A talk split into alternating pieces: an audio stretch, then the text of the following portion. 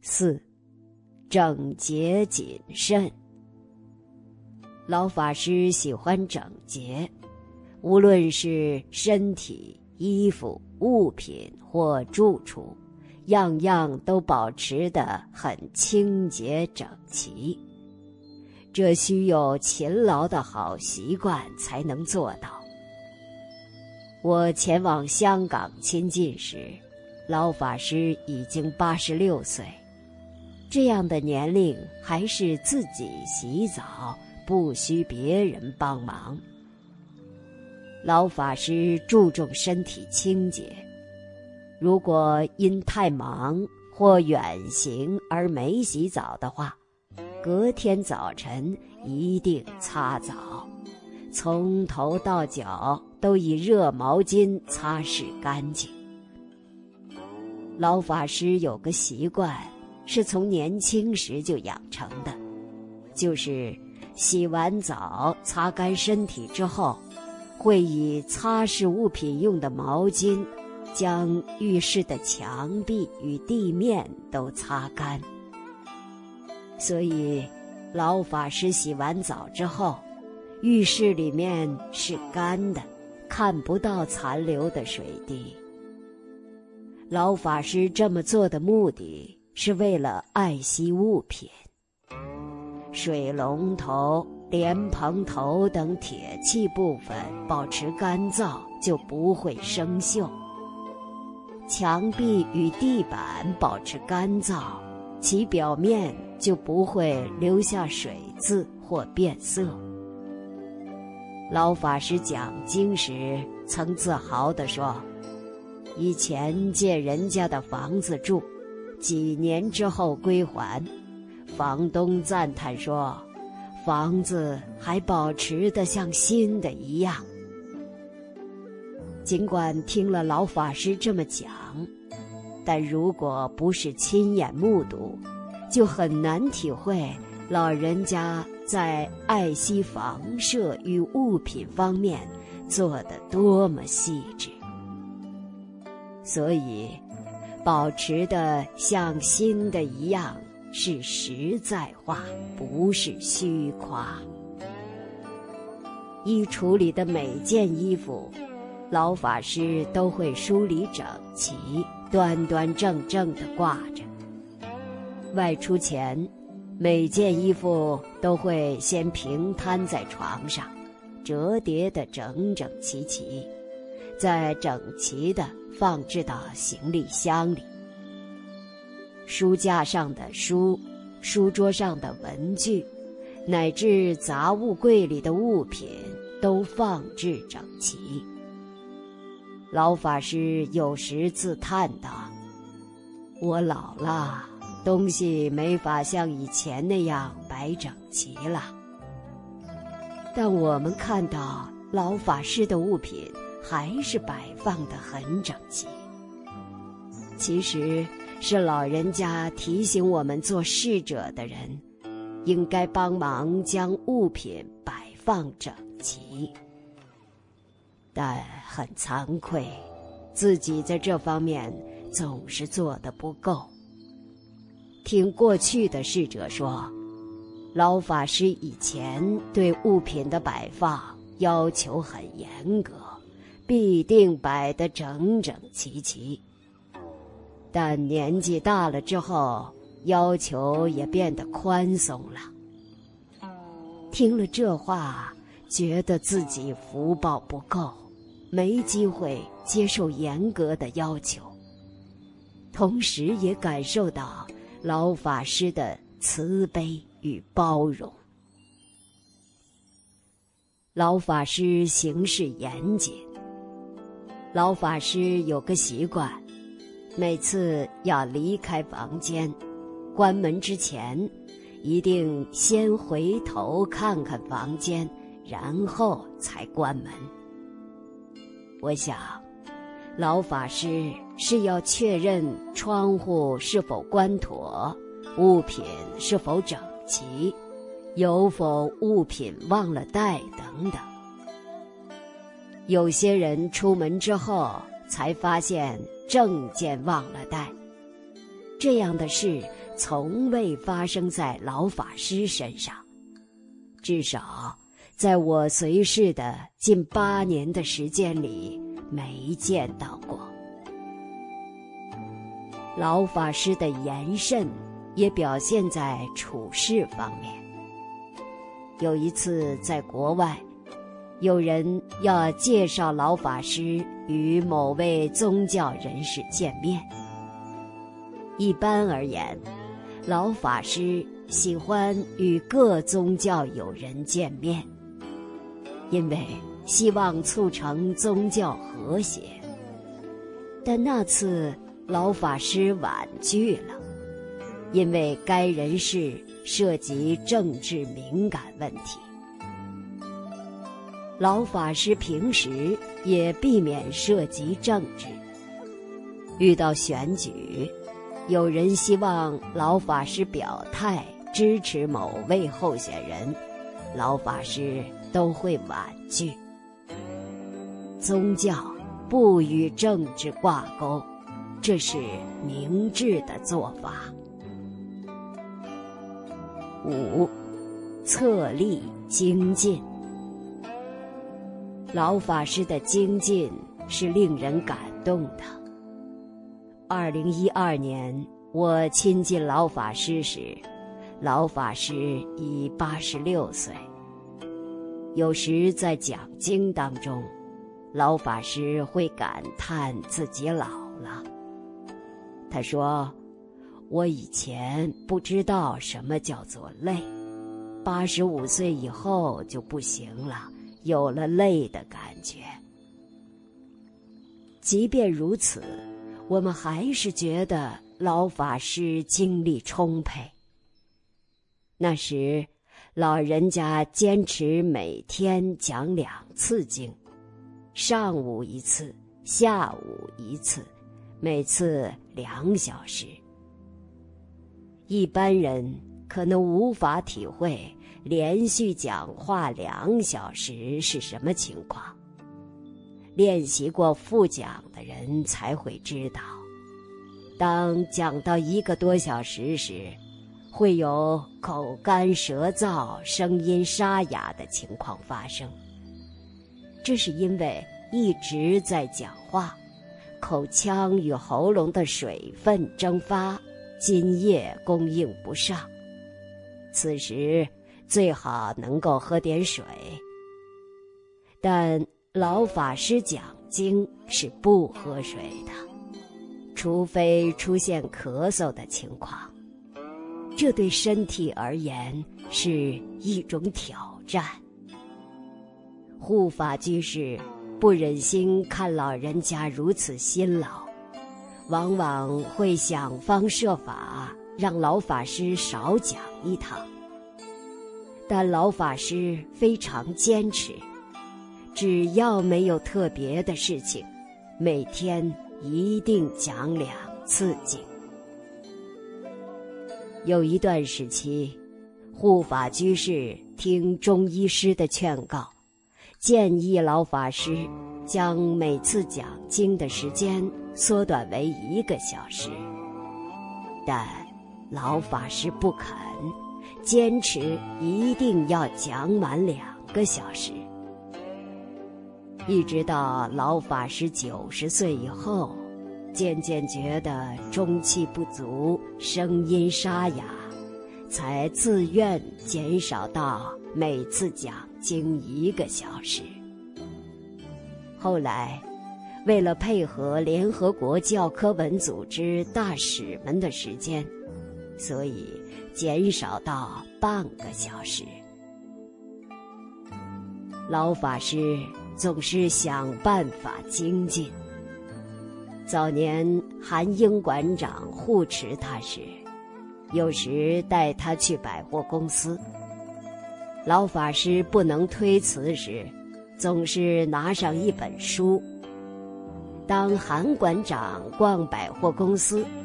老法师就会找个地方坐下来看书。二零一六年，老法师找人将黄念祖老居士所讲的《静修节要报恩坛整理出来，并加以录音。从此，每次出远门，老法师一路就听静修结要报恩坛的录音。特别是长途旅行，从出发、搭机、接机，一直到抵达住处。前后经过十几个小时，到了住处，老法师会跟我们说：“这路上他已将报恩坛听过了三遍。”老法师是为我们实现精进的精神。当大家在飞机上睡觉或看影片时，老人家一直在闻法。可惜，我们自己总有种种借口，没能真正学到老人家精进的精神。老法师喜欢跟大家一起精进。当时虽然已经八十几岁，但老法师体力很好。下午讲经两小时之后。老法师会安排会客，有时一会客就是两三小时。晚餐之后坐车回到六合园，已经晚上八点。这时，老法师会召集住在六合园的法师居士们，一起观看佛法的视频。老法师知道。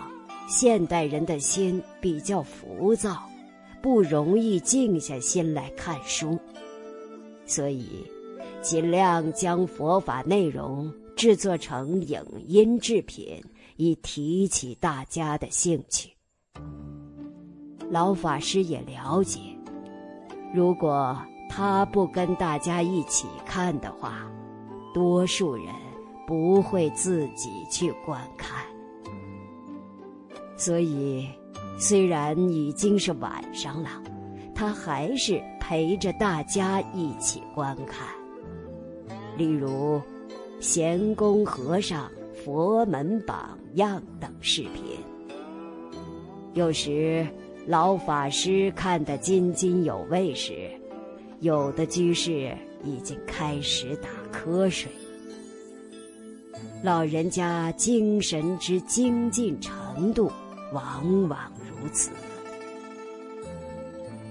即使年近九旬，只要弘法上有必要，老法师还是不远千里的飞行。但是，二零一六年一年当中，老法师总计前往英国两次，法国巴黎一次，澳洲一次。新加坡与马来西亚两次，台湾两次。这种为法忘躯的精神，令人敬佩。二零一七年三月及二零一九年三月，两度邀请联合国教科文组织大使团访问澳洲图文巴。九十岁的老法师两次飞回澳洲，亲自接待，难怪大使们非常受感动。六，乐于布施。老法师自从亲近张家大师，受到启发之后，就一直例行布施。老法师将信众供应的金钱，都用于流通法宝，而且所流通的法宝不限于佛教净土宗，凡是正法，包括南传佛教与藏传佛教的典籍，乃至世间善书，都尽力注印，免费流通。所以，老法师成立的佛陀教育基金会所铸印的法宝流通的很广，遍及全世界。为了保存传统文化宝藏，后来老法师将信众的供养用于购买《四库全书》与《四库会要》，以及注印《乾隆大藏经》《群书治要》与《国学制药》，分赠给世界各国的国家图书馆、大学图书馆收藏。遇到有重大灾难时，老法师慷慨捐款救济灾难。平时也捐款赞助医疗设施，如图文巴医院与临终关怀院。老法师还捐助各地办学及提供奖学金。二零一二年。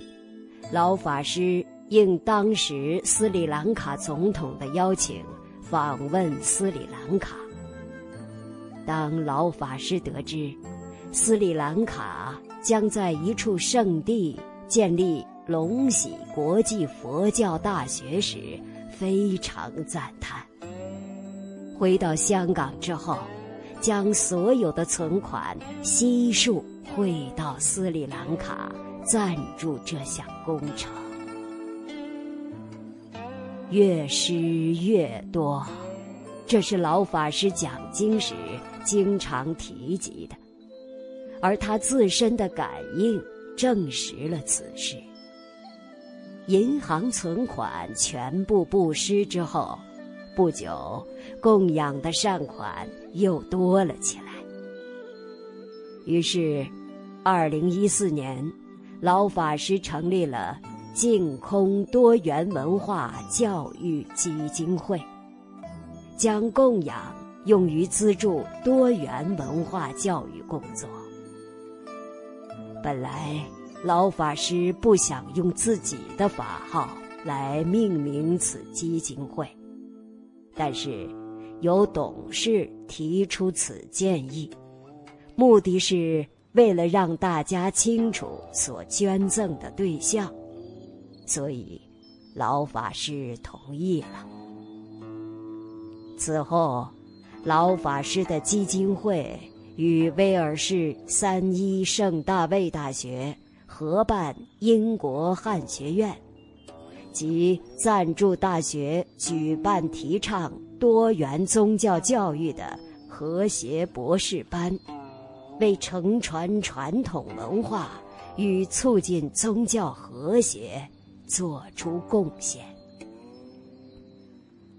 老法师不但做了广大的财布施，而且欢喜做法布施，讲经说法超过六十年，许多人因听经。而改善了自己的命运与家庭。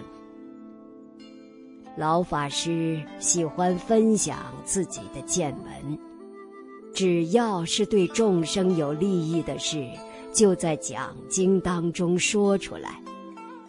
但有时，也因此惹来了一些麻烦。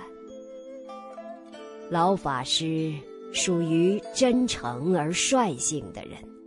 往往不会去考虑所说的话对自己的信誉与名声会产生什么影响。由于不善于保护自己，有些言论被有心人断章取义的拿来作为毁谤与攻击的证据。对于这些，老法师并不加以解释。老法师从不吝于赞叹别人，尤其老法师特别鼓励人从事讲经说法。所以，只要听到有人讲经讲得好，就会在自己讲经时加以赞叹。然而，这些赞叹的片段，往往被当事人转录下来，作为老法师印证自己的证据。甚至在讲经前，先播放老法师赞叹自己的片段，以抬高自己的身价。佛陀一再强调四依法。特别是其中的依法不依人，但是，一般学佛人往往是依人而不依法，选择相信某人所讲的话，而不是依照佛法的教理来做理性的判断。当老法师的听众。听到老法师赞叹某人时，会以为老法师印证了那个人，认为那人完全可信。事实上，老法师之所以赞叹，只是因为此人某方面做得好，并非肯定此人的一切。由于认知上的偏差，所以听众。容易产生误解。那时，即使老法师在讲经时进行了澄清，也未能扭转某些人的认知，这是很无奈的事。老法师特别喜欢栽培后进，遇到有可造之才，总是倾囊相授。并尽量提供机会与平台，希望后学比自己更好。老法师的乐于布施，不仅限于讲经教学与赞助教育等大事，日常生活中的受用也喜欢与大家分享。有任何好的东西。包括用品、食物与养生调理方法，老法师总是希望与大家分享。自己享有的，也希望周遭的人都能享有。